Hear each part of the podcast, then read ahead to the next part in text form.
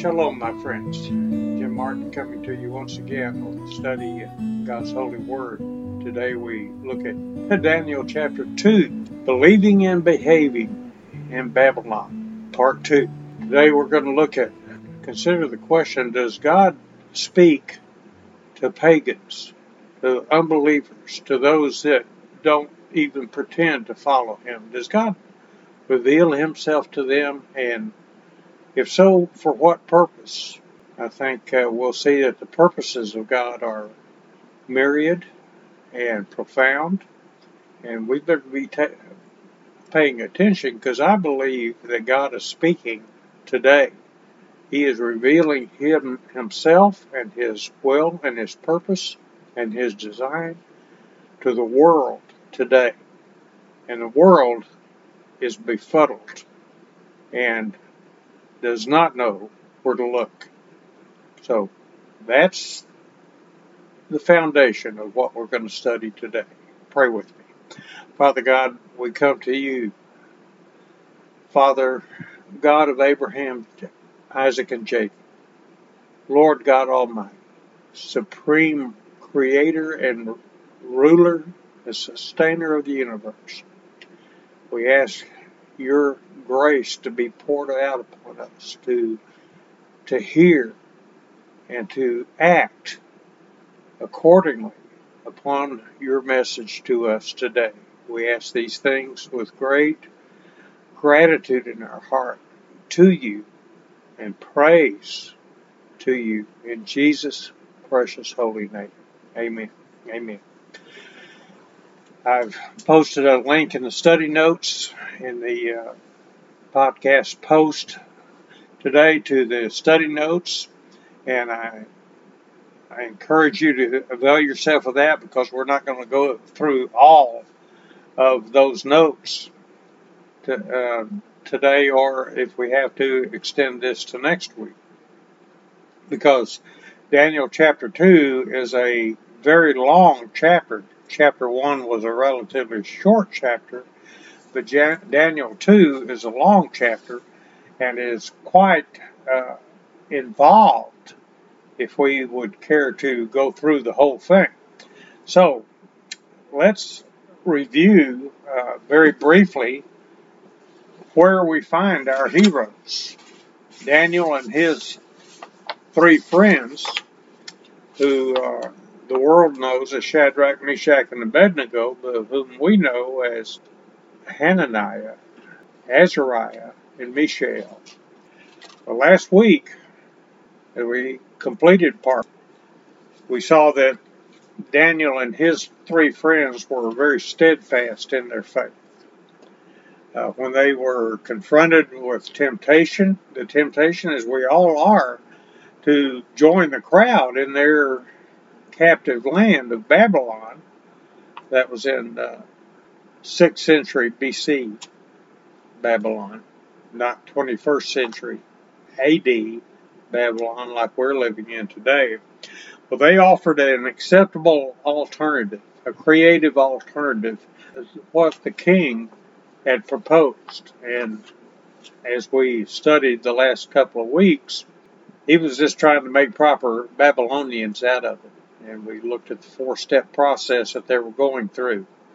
And yet, Daniel, uh, who was also named Belteshazzar, uh, Daniel and his three friends chose to be obedient to God, regardless of the consequences. But they did offer a creative alternative, which the king's servants accepted and uh, tested them on, and we saw that they thrived they not only survived but thrived uh, by refusing to compromise their convictions.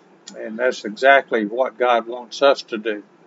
Uh, we, each and every one of us who live in 21st century Babylon, will be called upon and tempted to join the crowd.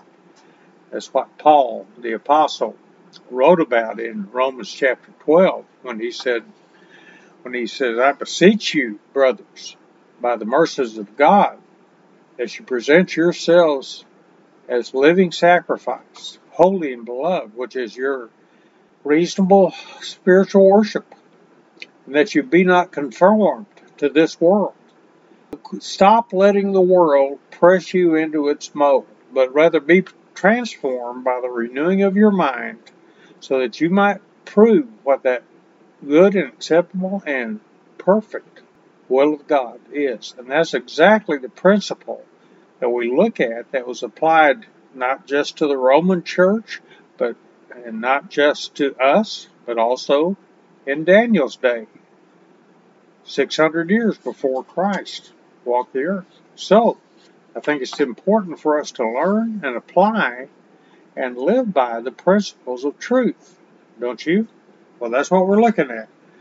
After they had proven themselves to be be worthy of the Babylonian hierarchy's blessings and favor, then they received the finest education available at that time, and they applied themselves diligently to learning the customs and language of the Chaldean cultures, and yet they maintained their spiritual integrity and did not compromise their convictions. Again, what's a what's a conviction? Well, it's a commitment to not violate the principles of truth, even if it re- results in heavy loss for your person. But it's to glory to God. Even if we lose, even if we lose our lives, it results in glory to God. And that's that we're going to see that truth played out in future lessons. Well, the question before the before us today is: Does God speak to the ungodly? Does He speak? And we ask ourselves the question: Why would He do such a thing? Why would He? Why would He speak to those that do not believe Him in Him? Certainly do not bow before Him. Why would He do that? What's His purpose in speaking to the ungodly? And to whom is the message ultimately delivered and desired? Who's the who's the ultimate recipient of God's message, even through the ungodly? We see the we see that process going on in today's lesson. And we, as I said, chapter two is a very long and, and sometimes rather tedious chapter because in, in that, in the literature of that day, they often repeated the, the story several times because that's how you learn the story is by hearing it several times. And so they repeated that story. They, they repeated what's going on uh, several times, and we say, okay, I heard you the first time. Why are we repeating that? Well, maybe you didn't hear it the first time. Okay, so let, let's just quickly review what's going on here. The ruler of Babylon, Nebuchadnezzar, had a dream. He had a dream that perplexed him so much. And in that culture, in that day, they did have a spiritual element to their lives, to their uh, psycho- psychology to their souls. They, they recognized that there were higher order beings that were not of this world. They just had an, an incorrect and incomplete view of who those beings were. In fact, they did not recognize that there was just one, one supreme being. They had lots of gods. Why? Because they had lots of needs. So they would create or perceive a supreme being, a higher order being that was controlling the things that affected their lives. They were very blinded to the truth of there being one, one sovereign over the entire universe. That is the sovereign that we know as Jehovah God. So, when Nebuchadnezzar had this very troubling dream, he didn't know where to turn, so he turned to his advisors, his counselors, who were called not only the political advisors, but there were, quote, spiritual advisors as well, that the word is translated magicians. so these are people that used all kinds of, of uh, what we could, would consider silly mecha- mechanisms to try to discern what the higher order beings were trying to tell them. And he called in his advisors, his whole cadre of advisors, and said, Tell me the dream I had and what it means. And they said, Well, if you tell us the dream, we'll tell you what it means. And therein, as they said, lies the rub. Nebuchadnezzar wasn't falling for that. He says, No, no, you tell me what I dreamed and and also tell me what it means. And they looked at each other and just kind of shrugged, I'm sure, and said, wait a minute, nobody could do that. What do you, we're not mind readers. We can't tell you what you dreamed. Now we ask our, we can ask ourselves as a sidebar, did Nebuchadnezzar forget what he dreamed? Was it so traumatic to him that he couldn't remember? Or was he really just testing his trusted men? Well, we, we could argue that, that question, but it's not going to lead us anywhere. But the fact is, he had laid before them an impossible task.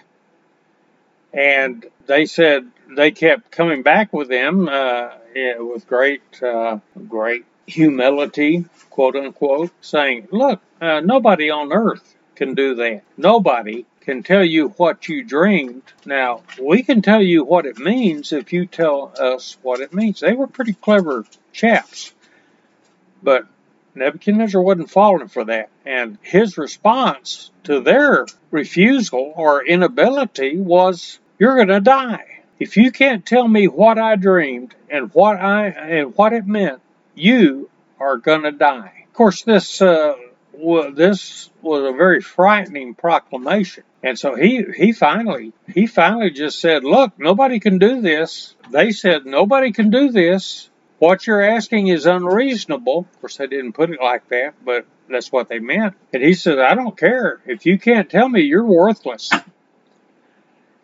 And so the word eventually, cutting to the chase here, got to Daniel. And he said, What's going on? He says, Well, they're they're about to round up all of the the counselors and all the staff of the king and and execute them because nobody could tell him what he dreamt. And Daniel says, Hang on. Uh, so he went to uh, Hananiah, Azariah, and Mishael and said, Look, guys, we need to have a prayer meeting here. So they prayed.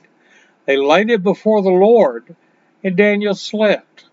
You know, when we have a crisis and we lay it before the Lord, we could sleep. He will give His perfect peace to those who trust in Him. So that's exactly what they did. The prayers of the righteous man, says James in, in James chapter 5, verse 16. We confess our sins. He is faithful and just to forgive us our sins and to cleanse us from all unrighteousness. And he will keep you in perfect peace. So Daniel was able to sleep peacefully. And during that night, God revealed to him what Nebuchadnezzar had dreamt.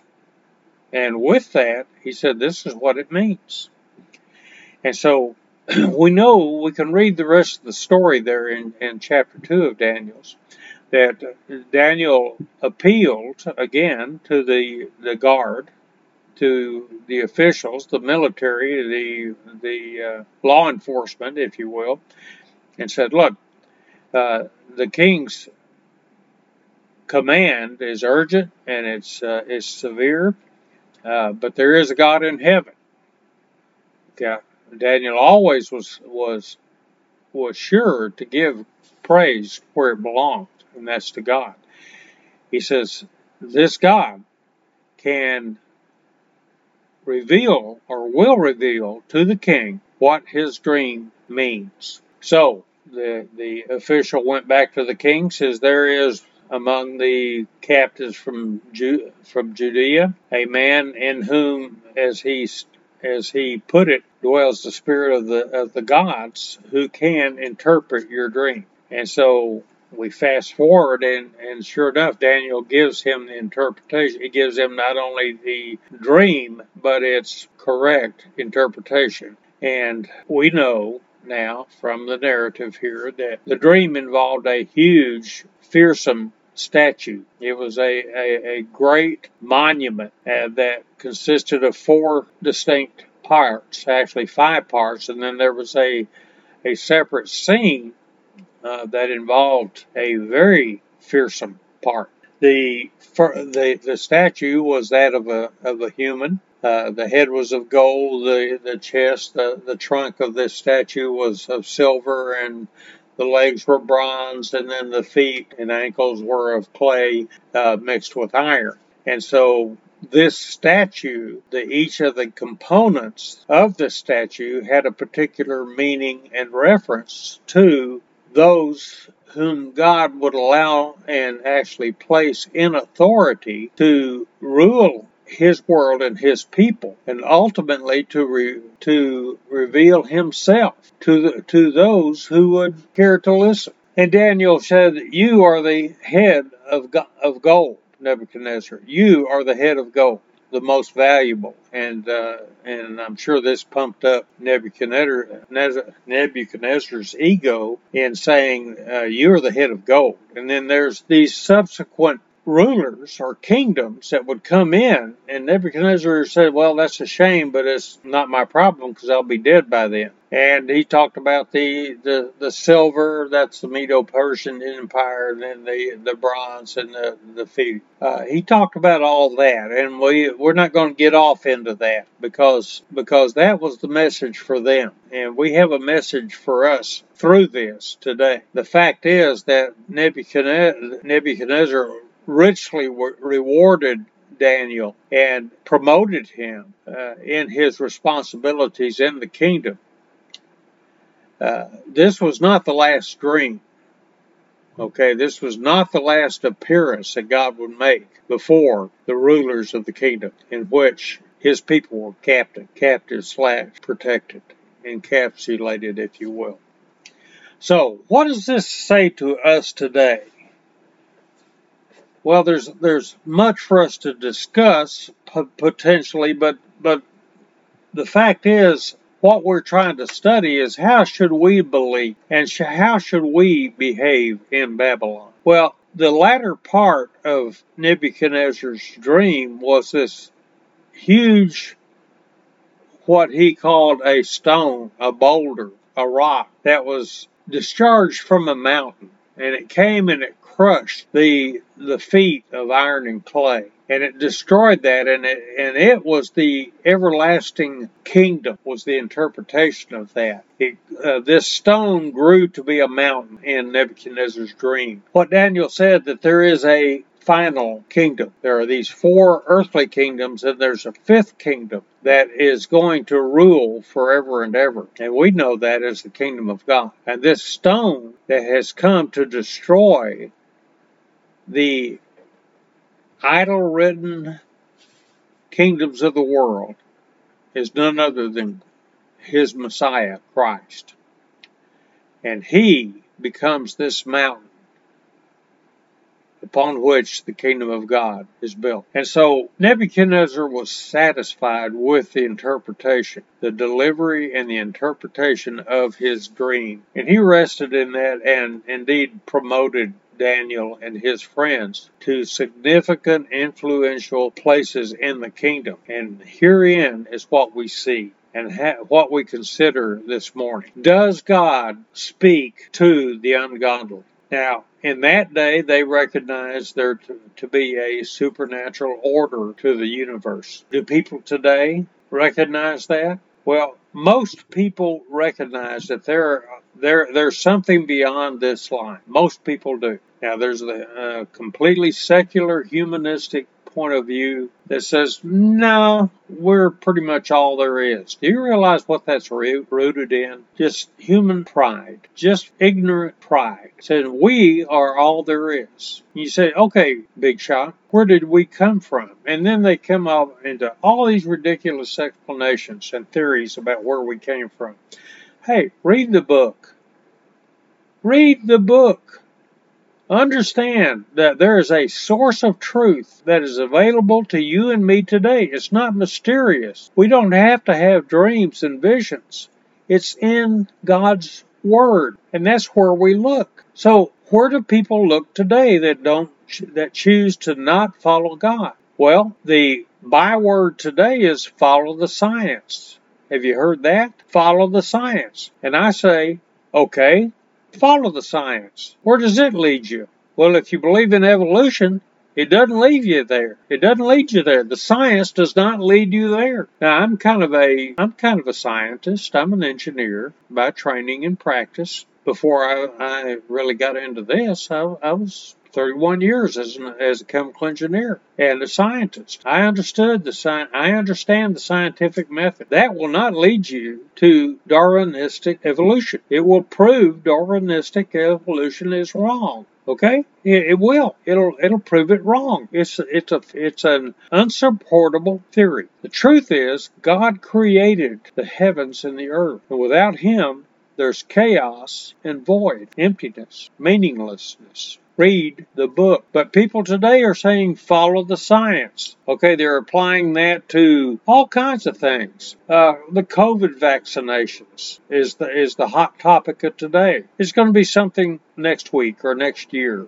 or next decade. It's going to be something else. They're looking everywhere except to their creator because they refuse to recognize him and his activity or they think he's irrelevant. If they will acknowledge the existence of the supreme being, they don't think he's relevant to their life. They say he is a disinterested, perhaps somewhat amused observer. My friends, he is not amused. Okay? There's an old old story about, uh, I guess it was the the original uh, Queen Elizabeth I. Someone came and was trying to amuse her, a jester or perhaps a, a comedian, and she said, We are not amused. God is saying, I am not amused. Matter of fact, I'm enraged by what you are doing and why you're doing it. You're violating everything I've, I've laid, laid out as a principle of truth in life. You are violating that. You're ignoring it. You're thumbing me in the face. it's not going to end well with you. You remember that stone coming in out of the mountain, crushing the feet, destroying the statue? Yeah, it's coming. His first advent came to reveal God to us. His ad- second advent, he's coming to take over. Okay, we can read all this, my friends, but let's just hit the highlights, all right? Daniel and his friends used the gifts that were bestowed upon them. Every one of us that wears the name of Jesus, that follows the Lord Jesus Christ as Savior and Lord, given supernatural gifts, spiritual gifts, in which we are to operate in this world. We are to make God known. We are to, to comfort and challenge and meet the needs of the people around us. But the primary purpose of all these gifts is to make God known and to work in his kingdom. And you you have all been given supernatural gifts. And like Daniel, like Hananiah and Azariah and Mishael, we should be using those gifts to glorify God. Yes, we will be called upon by secular authorities and entities to perform tasks, to give counsel, to work in this world. How should we how should we do that? Well, should we should do it as excellence. With excellence. We should be excellent in everything we do. I,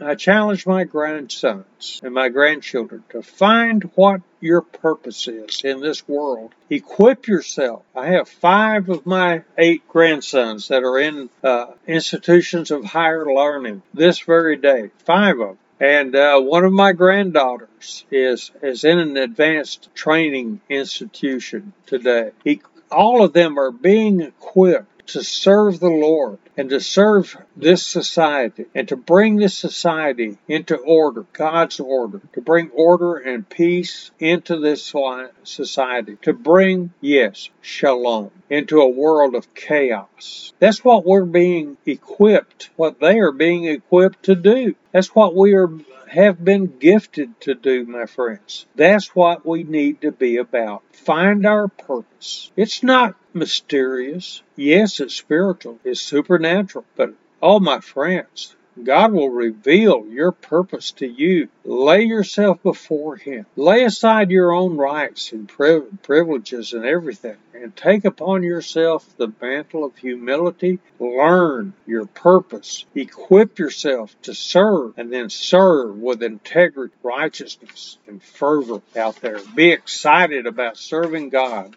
in Babylon. That's where we are today. God will reveal the hidden things. If you serve with integrity out there and with excellence, it will, as, as we say, beg the question. It will beg the question. People will ask, tell me, why do you do the things you do? Why do you think the way you think? Why do you respond respond to disappointment, discouragement, disaster the way you do. And you, you will say, Oh, I'm so glad you asked. Here, here's how I think. Here, here, here's how God has shown me life works.